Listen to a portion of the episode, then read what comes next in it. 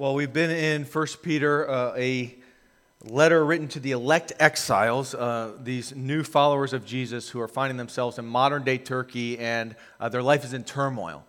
Uh, they're experiencing a lot of the tension, uh, maybe even that we are sensing today, which is uh, we're in this season where Jesus has lived, died, and resurrected. He's ascended into heaven, but now we're waiting together as elect exiles, uh, built into a spiritual house together. Uh, Peter calls it a, a holy temple. Like living stones built on Jesus himself, the chief cornerstone. We're, we're living today as we wait for his return, but there's this tension that, man, things are not the way they ought to be. Our world, our, our lives, our families, our relationships, everything is broken and groaning. Uh, we're going to spend a little bit of time before we get into the sermon uh, just praying for the brokenness, particularly in Ukraine this morning.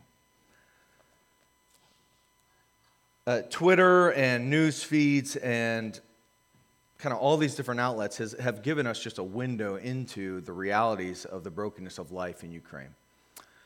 Uh, and maybe you saw uh, this clip uh, this past week or the week before going around of a a, a family worshiping God, singing, uh, He will hold me fast. I'll just show you about 30 seconds of it.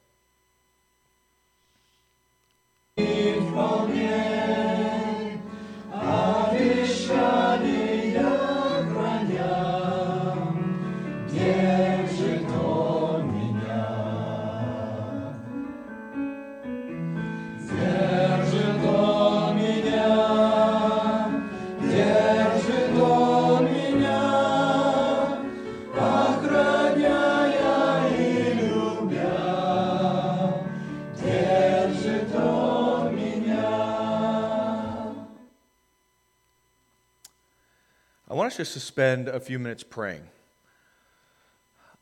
You know, about one and a half million uh, refugees have fled Ukraine, uh, saturating the surrounding countries. And uh, we've seen a lot of death. We, we, we've seen um, a power plant, uh, a nuclear power plant now taken over. And it's like, uh, there's, there's kind of a, a, fear and an anxiety in terms of all of our worlds, right? But then when we think of men, women, and then you've seen the pictures of kids, um, man, wh- it, what can we do right now but pray?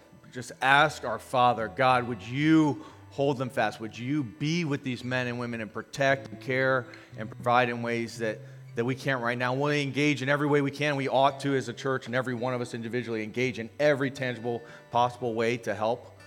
Uh, but right now, let's come before our Father and pray. Uh, so let's talk to Him for a few minutes and, and ask Him to do a mighty work of protection, a mighty work of defeat uh, of this invading country of Russia, and do a, a, mighty work in the gospel, too, in the church in Ukraine. Uh, the men, women, and kids, and, and the church that are gathering uh, this morning, even. Uh, so let's let's pray silently. You know, actually, pray out loud all together, all at one time. Let's let's talk to our Father in heaven for these men, women, and kids, and the church in Ukraine. Let's pray now.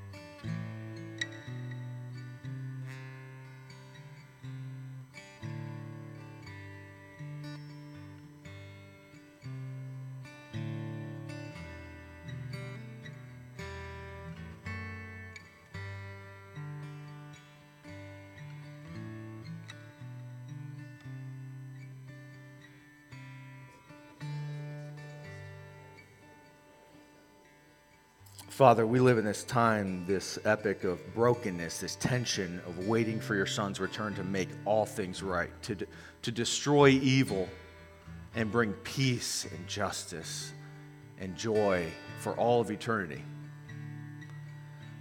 But right now, God, we just pray that you would be, God, you would hold fast, you would protect the men, the women, the kids of Ukraine as they flee from evil and terror. God, would you protect them? Would your spirit come into just so many details and moments that, that we might never hear about. And, and would, you, would you protect these kids? God, would you protect the soldiers of Ukraine? Would you, uh, would you uh, push back uh, Russia and would you uh, destroy uh, this evil work? God, we, would you, would you protect? And God, would you do a, a deep and a mighty and a vast work in the church in Ukraine right now? God, would you bring your gospel in ways that we would hear about in all of eternity? when we hear stories of lives being transformed and salvation coming, even in the midst of this disaster and disgusting evil, God, would you do a mighty work? God, we trust you. We love you. God, be with these people. God, be with these people in a, uh, powerful way. It's in Christ's name we pray. Let's sing together the song that this family sang. Just sing this chorus a couple times together. You can stand if you want you to, you don't have to. He will hold me fast. He will hold me fast. For my Savior loves me so. He will hold me fast. He will hold me fast. He will hold me fast. For my Savior loves me so. He will hold me fast. Let's sing one more time. He will hold me fast. He will hold me fast. For my Savior loves me so. He will hold me fast. He will hold me fast. Father, thank you for your Son. That you let him go, that you crucified him on that cross in our place. That we would be your family, your sons and daughters, who you would never let go, that you would hold us now into all of eternity. And that in your sovereign goodness, you would even break into moments like this in Ukraine and many moments and millions of them all over that country and the surrounding areas to bring your salvation, hold your people fast. It's in your Son's name we pray and we trust. Amen.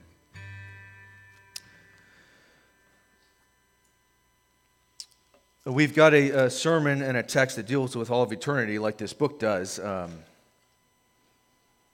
and we, as we have gone through 1 Peter, we, we hit this section where it began in chapter 2, verses 11 and 12, where uh, Peter is urging these new believers uh, as sojourners and exiles to keep their conduct pure and to live with such great deeds that those around them would glorify God in heaven when he returns. That, that when eternity is ushered in, that the people that are surrounded, um, surrounding and, and interwoven into the lives of these elect exiles, that those people would would see the conduct of the church and these individuals and, and see the way they live and hear the message that they share about Jesus, that when God returns to bring judgment uh, over evil and injustice and bring grace and restoration into all of eternity. That, that these people that have, that have seen the way the church has lived and have heard the message that the church is sharing, that these people would, would glorify God in heaven on that day.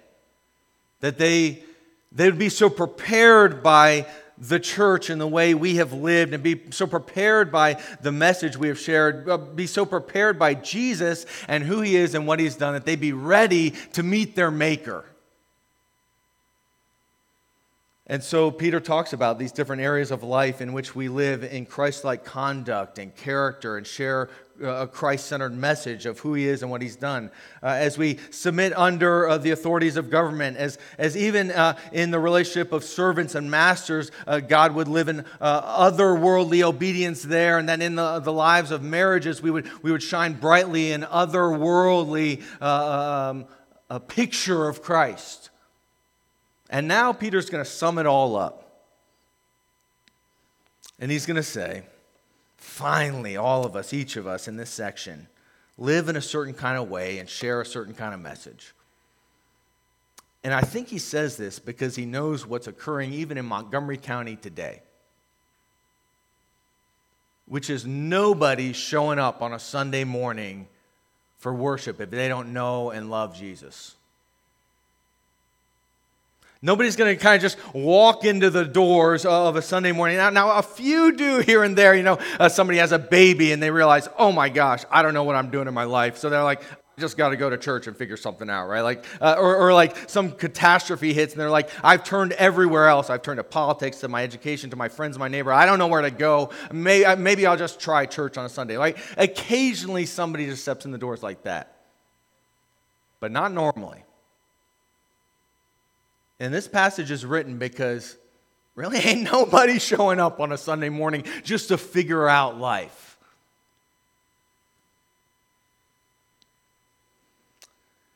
So Peter says, You are where you are right now to live the way you're called to live, so that people would scratch their head and say, You're living so differently. You have such a different hope that I want to hear about it.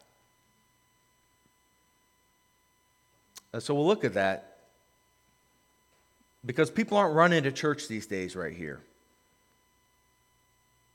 But you and I, we run towards them on Monday, Tuesday, Wednesday, Thursday, Friday, Saturday in our neighborhoods, with coworkers, friends, family, surrounded by people who need a, a message that brings eternal salvation starting today in relationship with the living God because people are dying without Christ. Uh, so we'll look at, uh, you know, how do we shine in our lives and then when do we share and how do we share? And, and then what's really fun is we're going to get to end with a baptism uh, because that occurred in this gal's life. She's going to share the story of, of how folks around her shine and shared and, and how she now wants to live a life of shining and sharing the good news of the gospel. Uh, so let's get into it. Uh, we'll kind of move through a bunch of verses fairly quickly. So, first, how to shine for Jesus.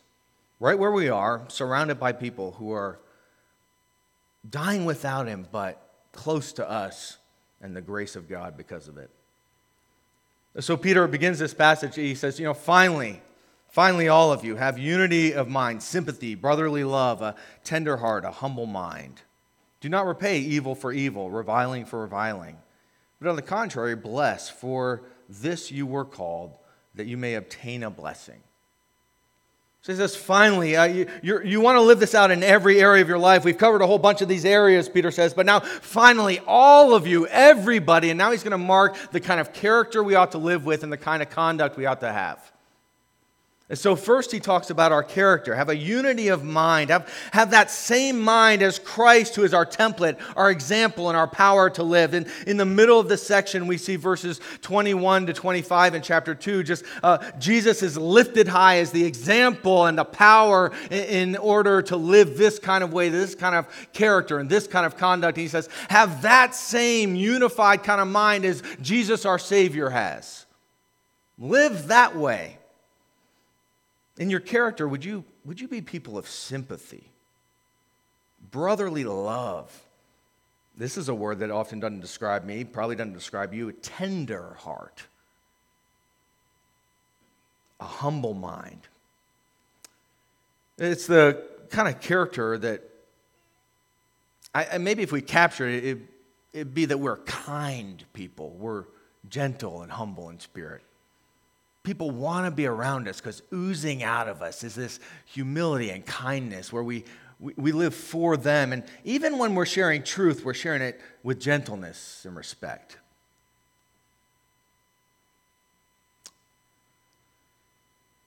That's our character, that of Christ humble, sympathetic, gentle, tenderhearted. And, and here's our conduct uh, returning the opposite of what is expected, uh, as Jesus did in his life. It says in verse 9, uh, Do not repay evil for evil or reviling for reviling, but on the contrary, or in contrast to what's expected, bless, for this you were called. And so when someone pours evil on your head, don't, don't return evil to them. When someone reviles you or slanders you, don't, don't sly, uh, slander or revile them in return. Uh, do what is unexpected and return a blessing blessing for a curse. give what's unexpected, what can only be a, a Christ like gift, a, a Christ motivated gift, a blessing when you were reviled or slandered.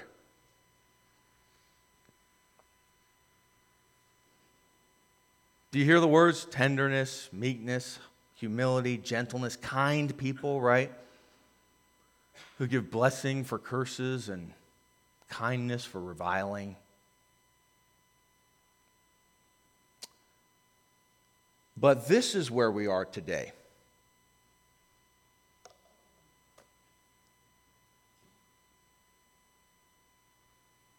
In the middle of the State of the Union, and our representatives I think it's a fitting title, representatives of where we are today.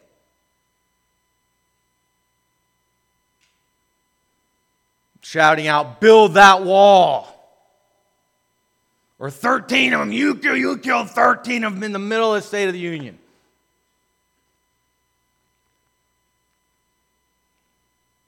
Sympathy, brotherly love, a tender heart a humble mind. Do not repay evil for evil or reviling for reviling. It's disgusting, isn't it? Now, I want us to hear what's going on in our minds and our hearts right now. That's disgusting. You people who do this or that, you, you don't have any morals, you have no scruples, you, you're terrible people. You too should be ashamed of yourselves. You deserve to be voted out or worse. That's what's going on in our hearts and our minds right now, isn't it? And we're no better. You're no better. I'm no better. But we've kind of lived in this Trumpified relationships with one another, and not just in a political sphere, but at our uh, dinner tables or with family, friends, coworkers, neighbors. The way we interact over masks. The way we talk about and can't talk about race and, and injustice and inequality, and how we we just we can't do it right because why? No tenderness no humility, no sympathy. To talk about truth, honesty, real things, but to do it in the ways of Christ.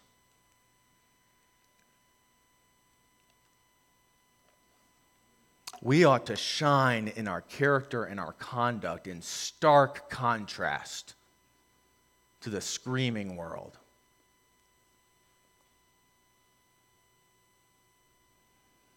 there is only way, one way this is possible, and that's through looking at the example and being empowered by the person of Christ. I mean, listen, if you back up into the heart of this passage, where Peter is now drawing his final conclusions, and the, the, the pinnacle of it, verse 21 of chapter 2, he says this For to this you've been called, because Christ also suffered for you leaving you an example, a stencil, a template in, in, which to write our lives around, uh, so that you might follow his steps. He committed no sin, and neither was deceit found in his mouth. When he was reviled, he did not revile in return. When he suffered, he did not threaten, but continued entrusting himself to him who judges justly. He himself bore our sins in his body on the tree that we might die to sin and live to righteousness. By his wounds you have been healed. For we were straying like sheep, but have returned to the shepherd and overseers of our soul. The one who didn't return reviling for reviling or evil for evil, but, but instead, do you remember when he's up on the cross in Luke chapter 23? If you have your Bibles, uh, maybe turn with me there. It's a, a pinnacle moment in Jesus' life, Luke chapter 23. When he shines in the character and the conduct of, of only, uh, in, in, in only the way that God could do. He, this occurs. He's, He's, he's hung on a cross between two thieves. They, they've already stripped him, they've, they've beaten him, they've, they've falsely accused him in trial, and he's hanging there on a tree. Two others, Luke chapter 23, verse 32. Two others who were criminals were led away to be put to death with him. And when they came to the place that is called the skull, where they crucified him, and the criminals, one on his right and one on his left, Jesus said, Jesus said, Father, forgive them.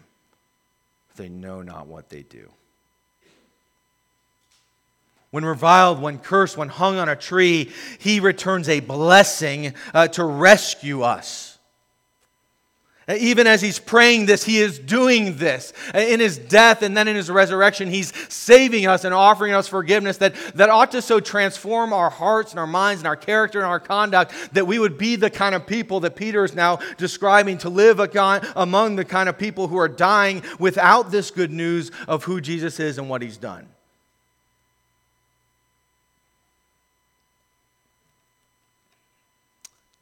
This is the kind of blessing that we are to extend, and, and it brings great blessing in our life. Uh, Peter will, will go on to say here, uh, verse 9, You were called that you might obtain a blessing. For whoever desires to love life and see good days, let him keep his tongue from evil and his lips from speaking deceit. Let him turn away from evil and do good. Let him seek peace and pursue it. For the eyes of the Lord are on the righteous, and his ears are open to their prayer. But the face of the Lord is against those who do evil. He says, When you do good, who could harm you? You'll have a clear conscience. You, you live with this uh, character and this conduct, which, which is right in line with a person of Jesus. Uh, who could harm you? Verse 13. It will be a great blessing to you. God will have his eyes on you. Verse 13. Now, who is there to harm you if you are zealous for what's good? But even if you should suffer for righteousness' sake, you'll be blessed. If you live this way, if you're not hiding sin, but, but your uh, life is that of righteous conduct, if, if you're not hiding Jesus, but you're living with Him in the forefront of your life, letting Him shape everything you do and the words you share with others, who could harm you? Who could harm me? What a blessing of a clear conscience, no hidden sin, and living and sharing about our Savior. As we shine, notice how the sharing then comes about. Verse 14 goes on, but even if you should suffer for righteousness' sake, you will be blessed. And then I think uh, the NIV does a good job interpreting this a little more smoothly. Have no fear, do not be frightened. Have no fear, do not be frightened, but in your hearts, set apart Christ as Lord. Always be prepared to give an answer to everyone who asks you to give the reason for the hope that you have, but do this with gentleness and respect. Notice the process of the verse.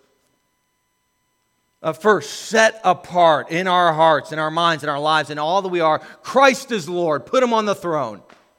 Make him the umbrella that covers every aspect of your life and shapes every uh, aspect of who you are uh, put him as number one on the priority list. Uh, much unlike Herod, the king, when, when this new king, baby Jesus, was born, he said, Kill everyone else, uh, kill all these babies two and under, because I don't want a new king in my life. Uh, much unlike him, would we set Christ as Lord of our lives?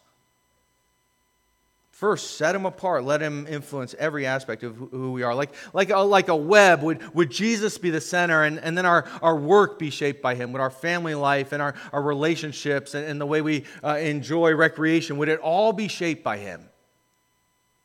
Him as Lord. If that's true of us, everything in our lives will look different. Everything will shine differently. We'll be able to share even our shortcomings. Every time we, we, we fall and stumble and are complete jerks to those around us, we'll be able to say, Would you forgive me? We'll work differently. We'll be different husbands. We'll be different singles. We'll be different college students. We'll be different people. And then he says, Get ready, be prepared. Because if you're living like this, someone's going to ask. It says, be prepared. So step back and think about the why. The, the why do I specifically live this way at work? Why do I specifically live this way at home? Why do I specifically live this way on Sunday morning and go to worship? Why do I live this way? And, and be ready to give an answer when somebody says, Why do you go to church? Or why do you treat uh, your work this way? Or, or why did you do that which was so awful? And then you can say, Oh, please forgive me. And you're able to uh, bring the grace of Christ even into those moments. When, when people ask why, you can give a reason for the hope that you have. When people ask, we can answer. This takes knowing the specifics of why we live the way we do, motivated by Christ, and this takes knowing the specifics of the good news of the gospel who Jesus is and what he's done to rescue us, to make us sons and daughters by his grace. Sometimes I've wondered, you know, man, why are more people not asking why I'm living a certain way, right? In contrast, in a sense, to this world. Uh, sometimes it's because I, I'm not living any differently, and when I'm not living differently, no one will ask. That's the reality in our lives. When you don't live differently, no one will ask. But then uh, what I found is when I wait in longevity of real loving relationship, and I, I sprinkle in little things like, yeah, going to church this morning, or I'm a pastor, right? Like I've got that one, so it's an easy one to bring up, right?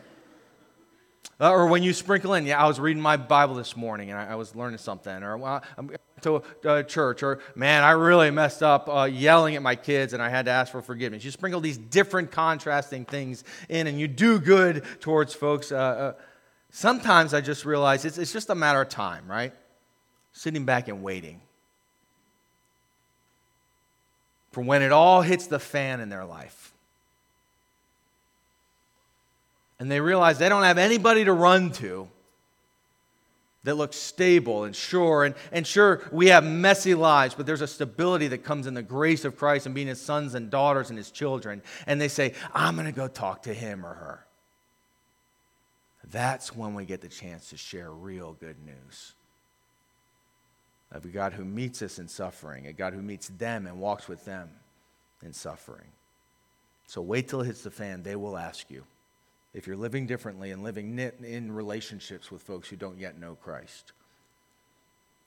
So, how do we share? How do we share? A little bit of nuts and bolts. I've been learning a lot from Eugene Peterson. Uh, listen to Burning in My Bones, it's a, a biography of his uh, about him. And, and then uh, The Pastor, it's his own kind of autobiography or memoir. And, and uh, he, he writes this, uh, and I think it's a good guide for us about the how to. I grew up in a Christian home with good parents. I was told the story of Jesus and instructed in the way of Jesus.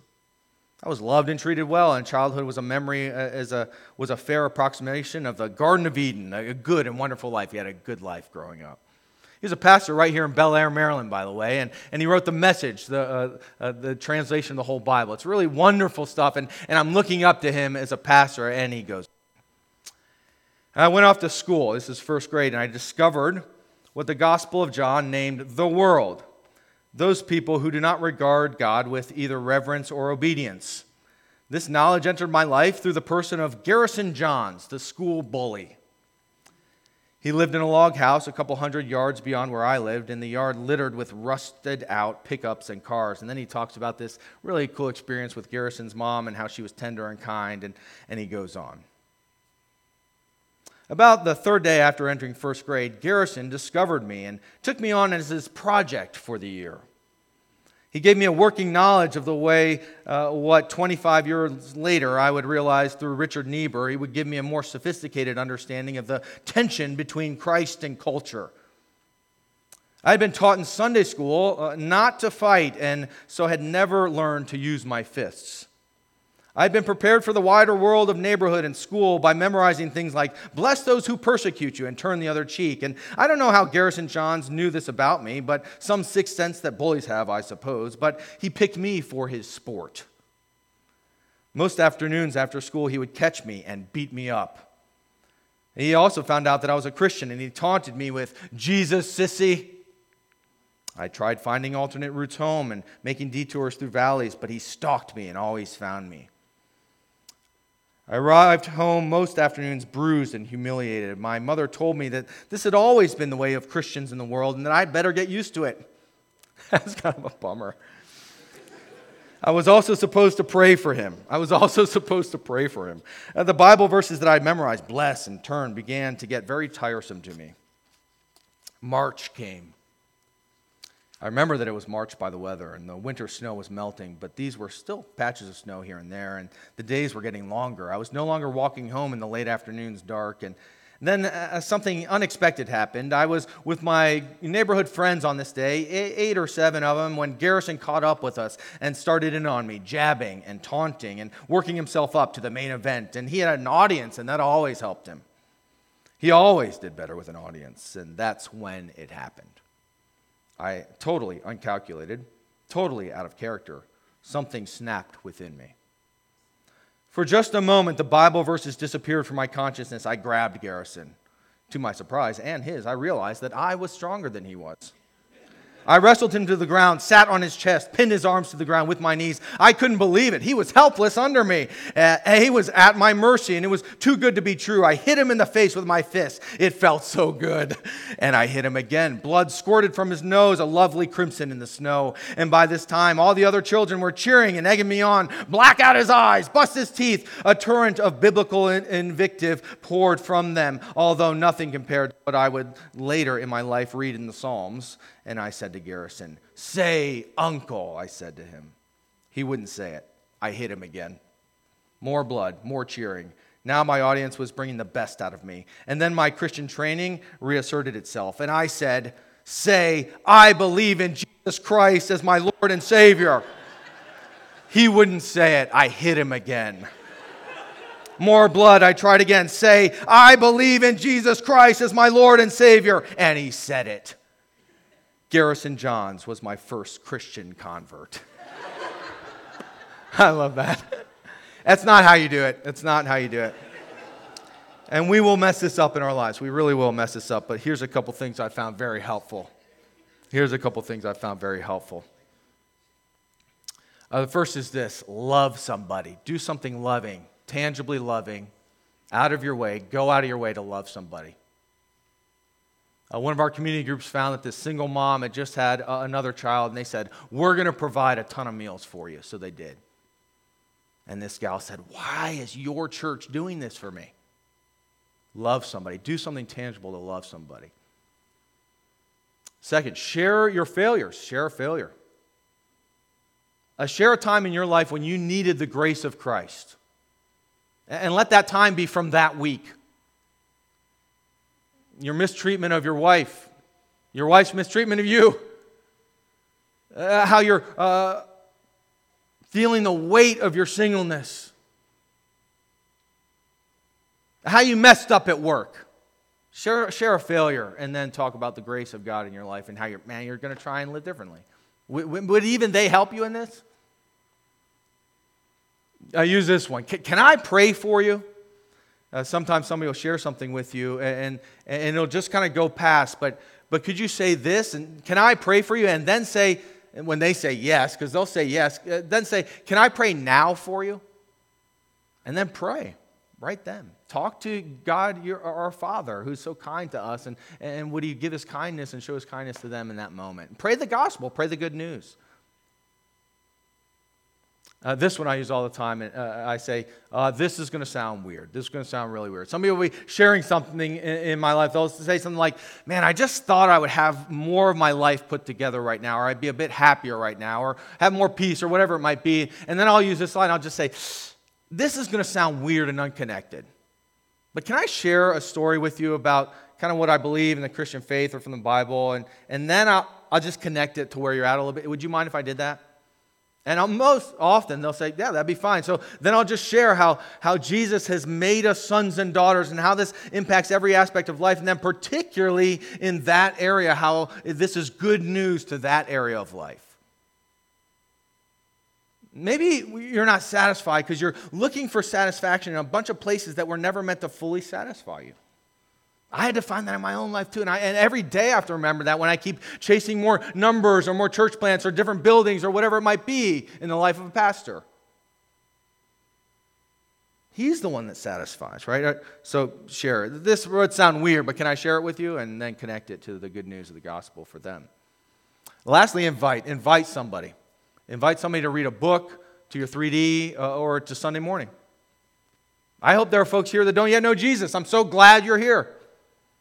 Maybe you're invited by somebody. Just invite someone. Uh, the best book I've found to read is Encounters with Jesus. It's a great little book by Tim Keller, and it's a great book to read with somebody who's trying to figure out who Jesus is in their life. Or invite them to your 3D and let your 3D know hey, uh, a friend of mine's coming and he or she doesn't yet know Jesus. Awesome. Would this person come and be able to figure out faith over time or at least meet some Christians there? Invite somebody to do something fun along with your church friends, right? Integrate your church friends and your normal friends, right? Bring them all together. Or invite someone to a Sunday morning.